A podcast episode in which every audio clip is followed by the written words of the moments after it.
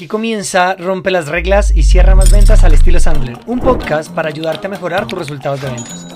Nos han vendido una idea falsa de que vender es hablar mucho, convencer a toda costa, manipular y simplemente ofrecer un producto o un servicio. Y las ventas son otra cosa totalmente diferente. Se trata de generar confianza, de ayudar a los prospectos a descubrir sus dolores a través de preguntas y hacer presentaciones exitosas solo cuando haga falta. Quienes lo hacen así, nosotros los llamamos vendedores profesionales. Estos vendedores logran cada día no pelear por precios, acortar ciclos de ventas, llegar a los verdaderos tomadores de decisión, decidir para quién sí y para quién no es su producto o su servicio, lo que resulta en trabajar mucho menos y ganar mucho más. En este podcast vas a aprender tres cosas, las actitudes, las técnicas y los comportamientos para que tú también te conviertas en un vendedor profesional. Así que si eres vendedor, gerente responsable de las ventas o dueño de negocio,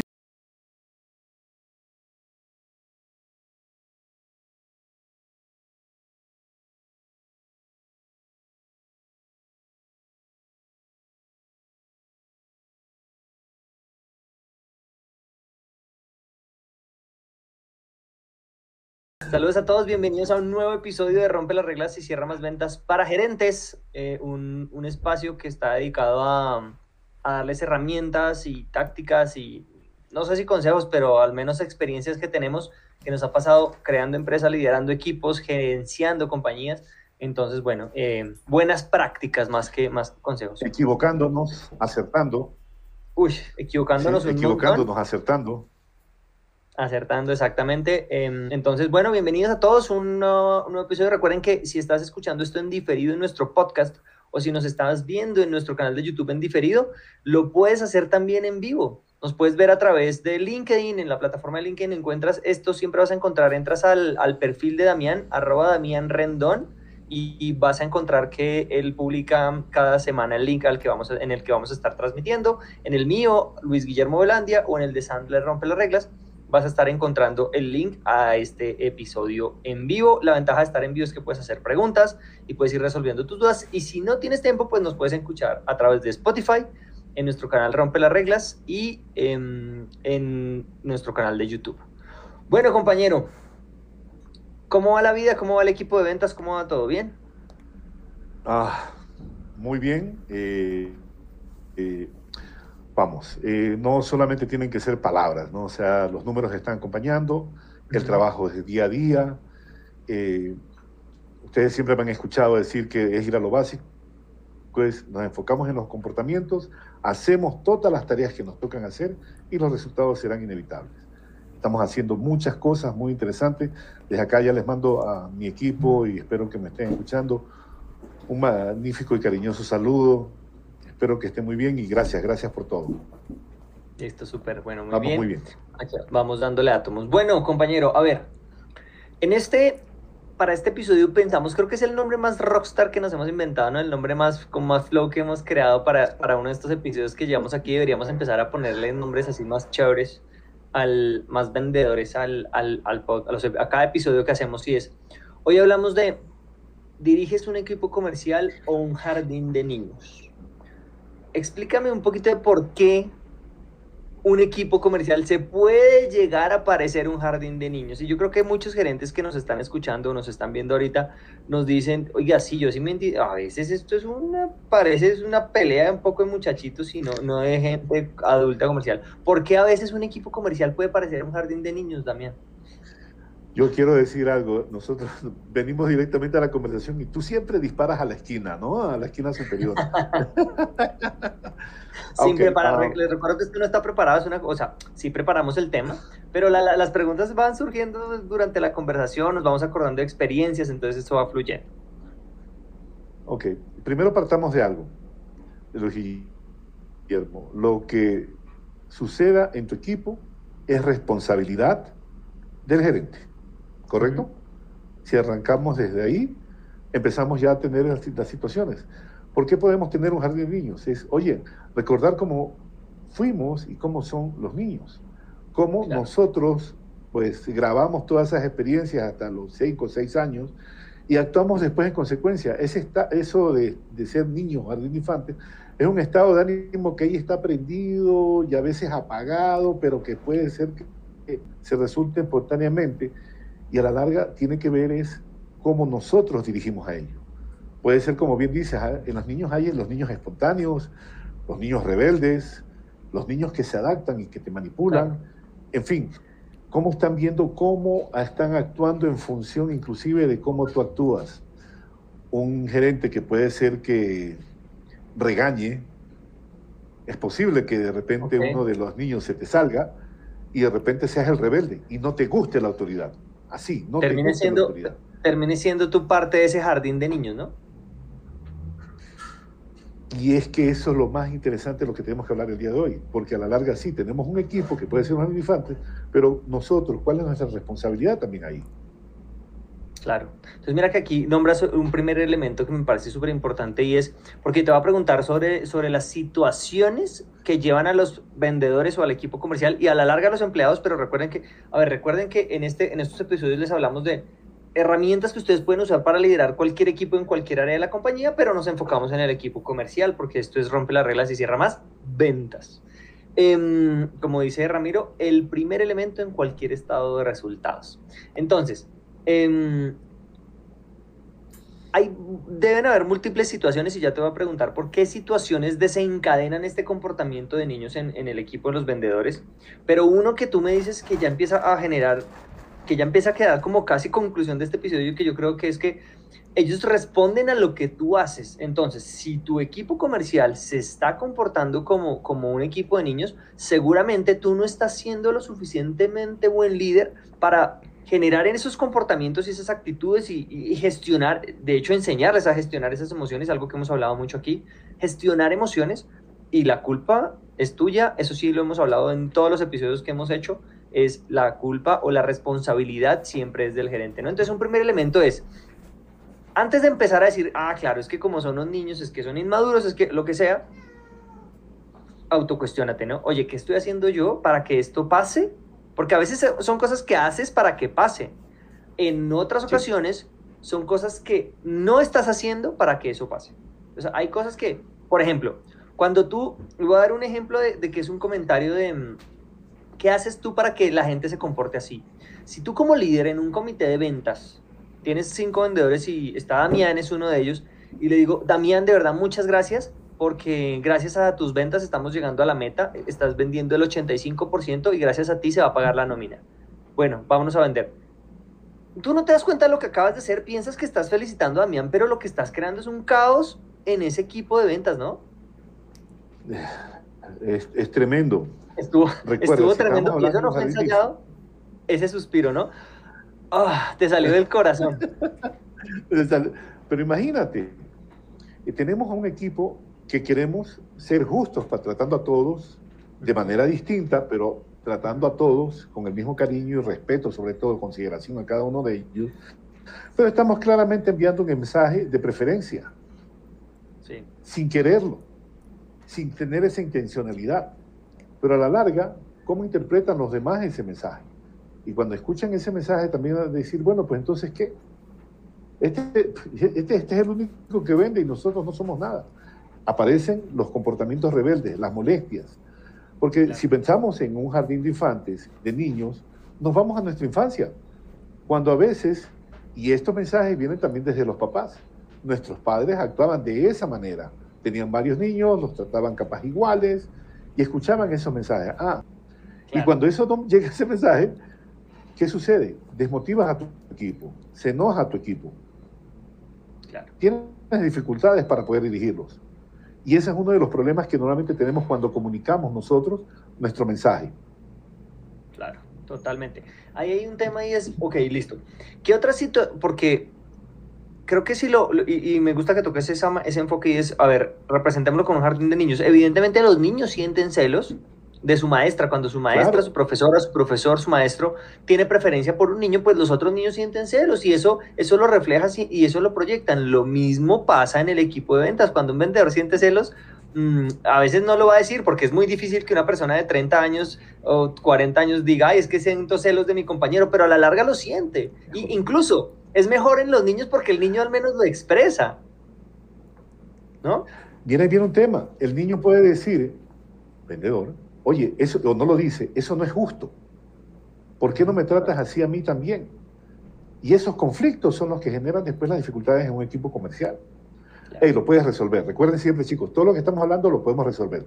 Pero estamos hablando de cosas que a veces no nos damos cuenta que hacemos, pero que influimos de una u otra manera en todo el equipo. Y a veces después vienen las bromas, ¿no? El niño, e, ese niño que se adapta y que hace broma y dice, oye, no, pues como el otro es el preferido, y enseguida le llega el mensaje a los, claro. los demás. No sé si te ha pasado también esto a ti también. Este, no, totalmente, em, totalmente. Ya si quieres nos metemos ahorita en, quisiera meterme como en esos tipos de niños eh, y, contarles desde cuál es la teoría que nosotros estamos contándoles esto, porque esto tiene una teoría detrás eh, del tema. Entonces vamos a contarles un poquito de la teoría, pero antes de meternos en esa clasificación que tenemos de básicamente cuatro tipos de niños, ya lo vamos a hablar, pero Damián, ¿Qué otras situaciones generan esto? O sea, ya dijimos uno, por ejemplo, una mala felicitación, pero entre ellos, entre los vendedores, ¿qué cosas y en la experiencia que tú tienes ha hecho que haya peleas o roces entre ellos? ¿Qué situaciones? ¿Por qué digo, y es importante aclarar esto? Porque si el primer paso para resolver algo es identificarlo. Si el gerente, si el líder que nos está escuchando dice, claro, una de las cosas que me doy cuenta es que estoy felicitando mucho en público a la misma persona. Entonces ya lo empieza a identificar, lo puede corregir. Si le damos un listado de tres, cuatro cosas de situaciones que pueden llegar a generar peleas o comportamientos muy inmaduros por parte de los vendedores, de los miembros del equipo, pues va a tener más herramientas y va, a ser más fácil para él empezar a resolverlo. En tu experiencia, ¿qué situaciones hace que los vendedores se comporten como niños? Eh, bueno, hablamos de preferencias. Mira, hablamos de los de premios que normalmente lanzamos. Ejemplo, oye, vamos a hacer un concurso en donde eh, alguien, quien tenga el mejor resultado, en función de como nosotros decíamos como gerentes de ventas, se gana un viaje, bueno, voy en, en, esta época, pero voy a poner el ejemplo, un viaje a Cancún, un viaje a cualquier parte del mundo como, como tema de turismo. Y resulta que como no somos tan justos en el momento en que hacemos las reglas, nos equivocamos, creemos que lo hacemos muy, bien, resulta que estamos dando prácticamente el premio a una persona a dedo. Y los demás reaccionan de esa manera. Tiene que ver más o menos con el comportamiento anterior. Es, oye, pero ¿para qué haces ese premio o ese concurso si ya sabes que se lo va a ganar el otro que más vende, que gana ese 85%? Ok.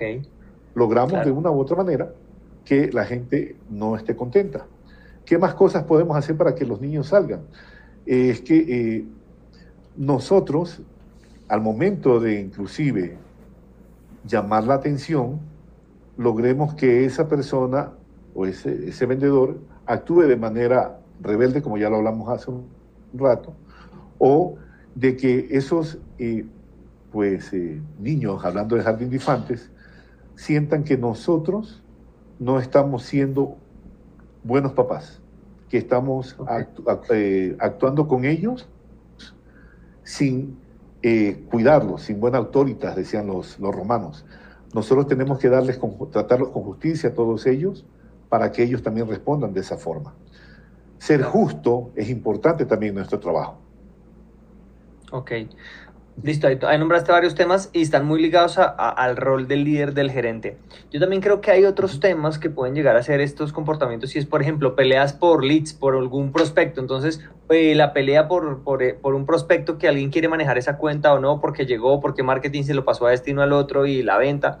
Es un comportamiento de, muy típico de niño de mío, mío, ¿no? Yo no presto mis juguetes, ese tipo de cosas Oye, no sé si has tenido cosas tan pequeñas, tan básicas como que se pelean por un puesto de trabajo o por el que sirvió el tinto, cosas básicas, ¿no?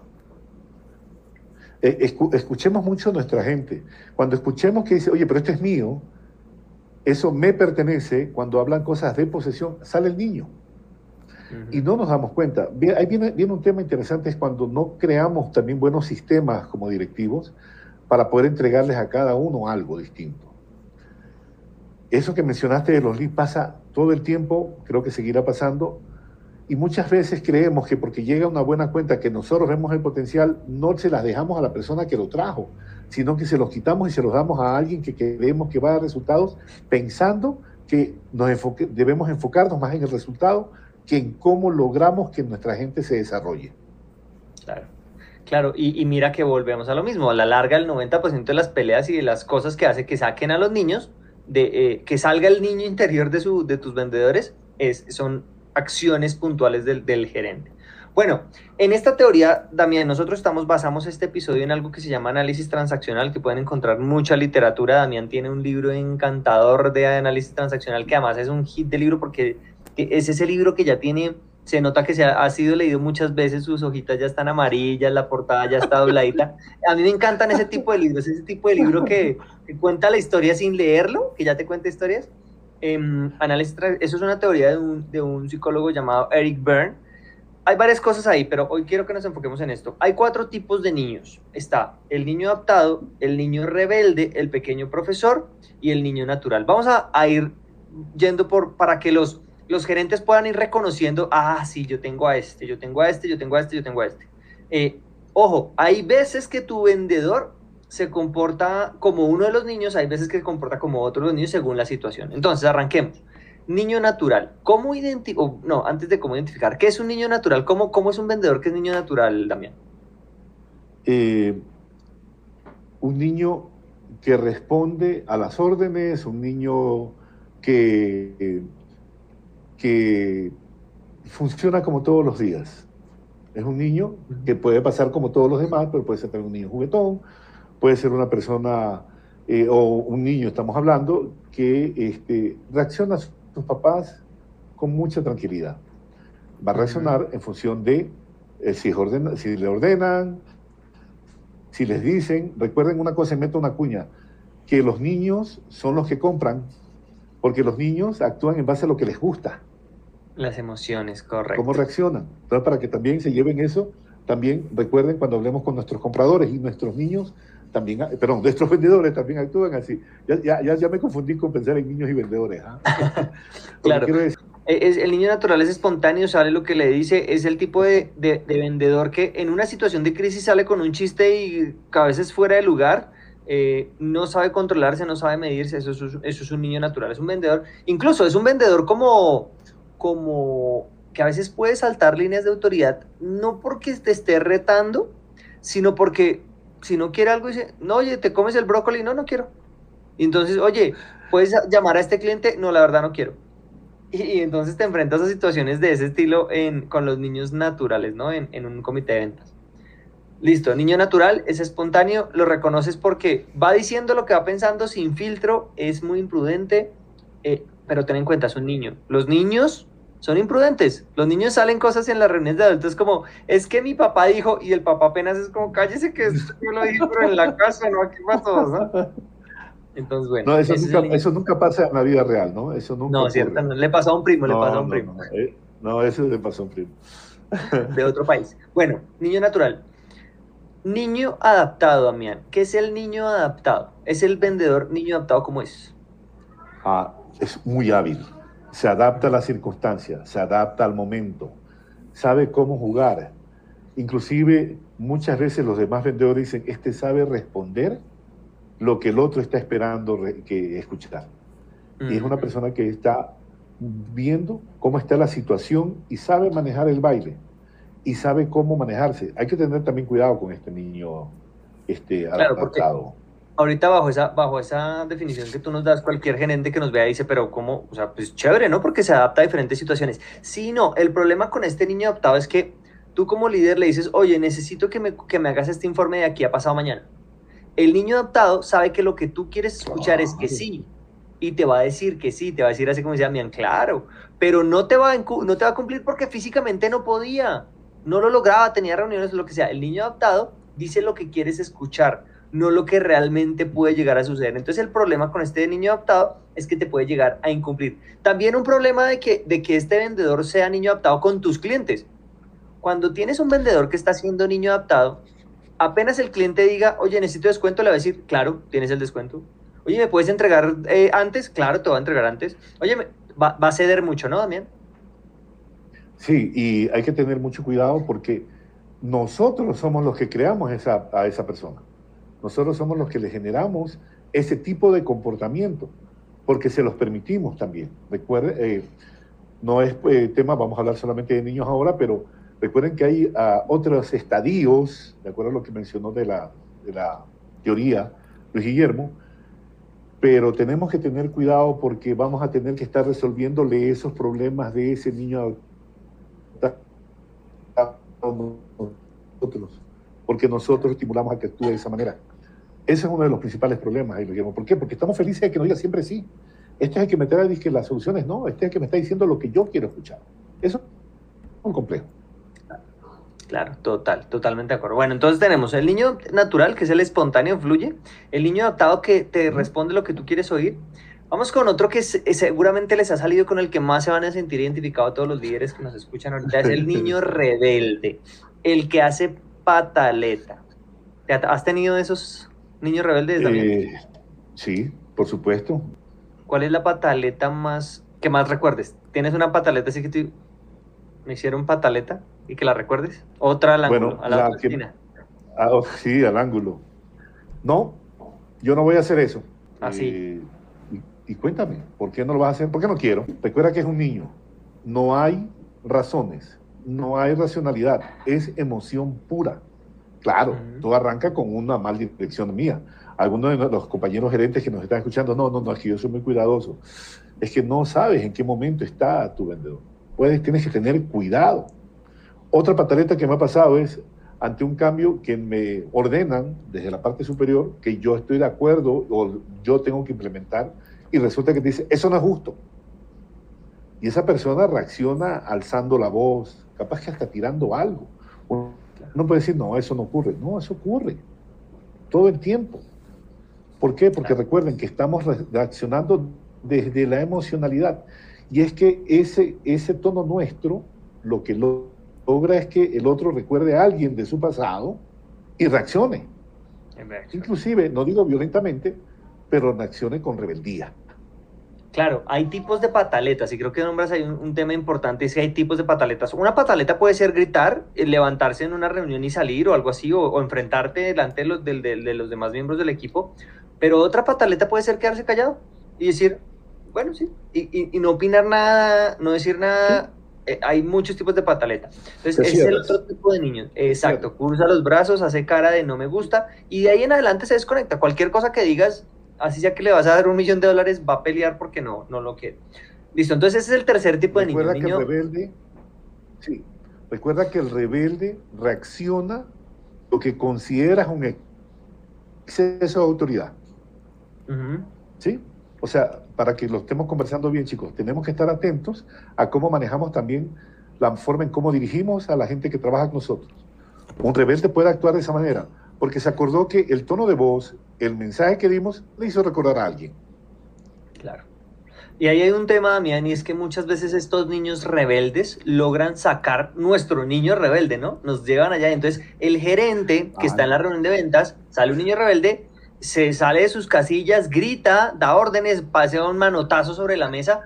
¿Y qué indicación da eso? Pues de que esa persona no es capaz de mantener la compostura y el gerente, recordemos, señores gerentes, nosotros somos los que estamos en ese cargo y tenemos más responsabilidad que ellos porque por, precisamente por algo somos los líderes, ¿no? Entonces nosotros, es como yo les digo en los entrenamientos, nosotros siempre tenemos que quedar como unos príncipes, como unas princesas eh, eh, y para pelear se necesitan dos. Y acuérdense esta frase, siempre en una conversación, tanto en la vida laboral como en la vida personal, el que se molesta, el que, el que se enfurece pierde. Siempre, ni siquiera importa el argumento que tú tengas, el que se enfurece pierde. Yo creo que inclusive, si nosotros también tocáramos, que sería, no sé pues qué te parezca, pero dándole esta continuación, que podría ser muy bonito, estos tres últimos, el anterior, este y el próximo eh, capítulo, oye, hablarles a los gerentes de cómo debemos actuar. No estamos hablando de que estamos en un jardín de rosas, que estamos tocando violín. Vamos, tenemos muchas responsabilidades. Pero cuando hablemos de los otros dos estados de la teoría que tú mencionaste, capaz que nosotros le damos más insights a nuestros colegas para que ellos puedan actuar de mejor manera. Sí, sí, ya me dijiste cómo actúan ellos y ahora cómo debemos actuar nosotros. Ese creo que debería ser un tema interesante para más adelante. Sí, ahí hay mucha tela por cortar, realmente es un tema muy extenso y, evidentemente no lo vamos a cubrir en estos 25 minutos. Eh, ah, seguramente en otro episodio tendremos que hablar de ese rol y cuáles son, si no puedo actuar como niño, cómo debería actuar, está, está bueno el tema. Bueno, el último rol, el último rol, el último tipo de niño es el niño pequeño profesor. A mí personalmente me parece uno de los roles o de los estados de, de, del ego de esa persona más peligroso porque el pequeño profesor es un niño manipulador es un niño que usualmente viene dado por, por ejemplo, los niños que son de padres separados tienden a convertirse muy en este pequeño profesor manipulador porque saben que los papás sienten una deuda de afecto con ellos y la compensan de otras maneras. Entonces, eh, el niño pequeño profesor es el que sabe a qué papá le va a preguntar algo, a cuál no, a cómo hacer la pregunta. La, historia más fácil para entender esto es, tenemos un cliente que nos decía que iba con el nieto por un centro comercial y le dice el niño, el nieto, abuelito, ¿cierto que mm, dos helados son mucho? Evidentemente el abuelito le contestó, sí, sí, y hijo, dos helados son mucho. Entonces decía, ok, entonces cómprame uno solo.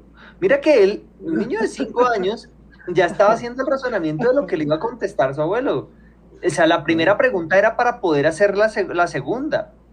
Entonces, em, es este tipo de preguntas que pues, suelen suceder. ¿Qué opinas tú, Damián, de los pequeños profesores en, en los equipos de ventas? Eh, mira, siempre van, vamos a, creo que siempre vamos a tener uno. Yo estaba tratando de recordar cuando me tocaste el tema, cuántos me he tocado a mí de, de fuerza comercial y, de, así, de estos niños profesores, y caray, siempre han habido, siempre han estado ahí. Y siempre hay alguno que cuando ya, como dicen también los demás vendedores, ¿no? cuando te miden la vara, ya saben cómo, cómo conseguir las cosas. Y nuevamente, si tenemos un equipo profesional o un equipo de alto rendimiento, nosotros lo que tenemos que hacer es evitar que lleguemos a estas situaciones. Y cuando más bien permitimos que estos sean comportamientos continuos, repetitivos o que se presenten de vez en cuando, nosotros tenemos que cuestionarnos cómo estamos dirigiendo a los demás. Esto que mencionas es algo que nuevamente, cuando pasa todo el tiempo, alguien va a verse afectado manejando a ese equipo. Y eso seremos nosotros. Exactamente. Bueno, entonces ahí queda, ahí queda el resumen. Yo creo que resumimos en, varias cosas. Lo primero es los cuatro roles, los cuatro tipos de niños que vamos a tener en este jardín de niños llamado equipo comercial. lo importante es que logremos ejecutar de tal manera nuestro rol de líderes, de gerentes, para que mm, sean en la menor cantidad de ocasiones posible y, que ellos sean lo menos niños posibles, pero como decía Mian ahorita, pues creo que a la larga siempre en algún punto lo llegan a hacer, pero uno, tenemos los pequeños, los niños naturales, el espontáneo, tenemos el niño rebelde, el que hace pataleta, tenemos el niño adaptado, el que dice que todo sí, y el pequeño profesor, el que tiende a manipular, y como dijo Amián, el que ya te midió la vara y sabe, sabe cómo es el tema. Y por el otro lado, gran parte de estos comportamientos de ellos dependen de lo que tú estás haciendo y de tus actuaciones son las que están generando este tipo de comportamientos en ellos. Así que empieza a darte cuenta qué estás haciendo tú para generar celos, para generar envidias, para hacer pataletas. Seguramente cuando alguien hace pataleta, como decía Mean, es porque hay un sobreexceso de autoridad o él lo piensa así. Quizás no sea exceso de autoridad, quizás sea la tonalidad que utilizas para dar la información, ¿ok? ¿Vale? Eh, pueden, pueden, ser muchas cosas, ¿no? Puede ser inclusive que ya no quiere estar con nosotros, pero no se quiere ir sin que pues lo liquide. O sea, pueden ser muchas cosas. Exactamente. Entonces, bueno, ya sabes, el primer paso es empieza a identificar cuáles son los comportamientos que tú estás teniendo que pueden llegar a ser eso. Segundo, identifica cada uno de los vendedores cuál es el estado en el que se pone como un niño, cuáles son las situaciones que desencadenan ese comportamiento y empieza a trabajar específicamente con cada uno de tus vendedores, incluso a nivel en privado. Oye, pasó esto en la reunión y yo quisiera que que lo resolviéramos porque, porque fue una situación incómoda para todos y empezar a trabajarlo individualmente con cada uno y en el equipo de ventas con el proceso, con el paso del tiempo, eh, tener mejores resultados y mejor desempeño de todo el equipo. Bueno, creo que es un, episodio, es que hay mucha tela por cortar en esto, seguramente vamos a tener más episodios alrededor de este tema de, de, análisis transaccional, esto les recomendamos mucho, eh, hay muchos libros, Sandler tiene un libro sobre análisis transaccional, entonces bueno, Em, nada, nos vemos en el próximo episodio, compañero. Muchas gracias, de verdad. Mira, se nos pasó media hora, pero en pura. De, Guillermo, eh, te quería decir que, primero que esto creo que hay que mencionarlo, lo hacemos con realmente mucho cariño. Pues realmente estoy, yo me pongo contento, espero cada jueves para, que, para venir acá, pero la verdad a veces no sé si sientes lo mismo. Tenemos que ser tan condensados porque en 30 minutos tenemos que hablar a veces temas que nos toca dos, tres, cuatro horas hablar. Claro.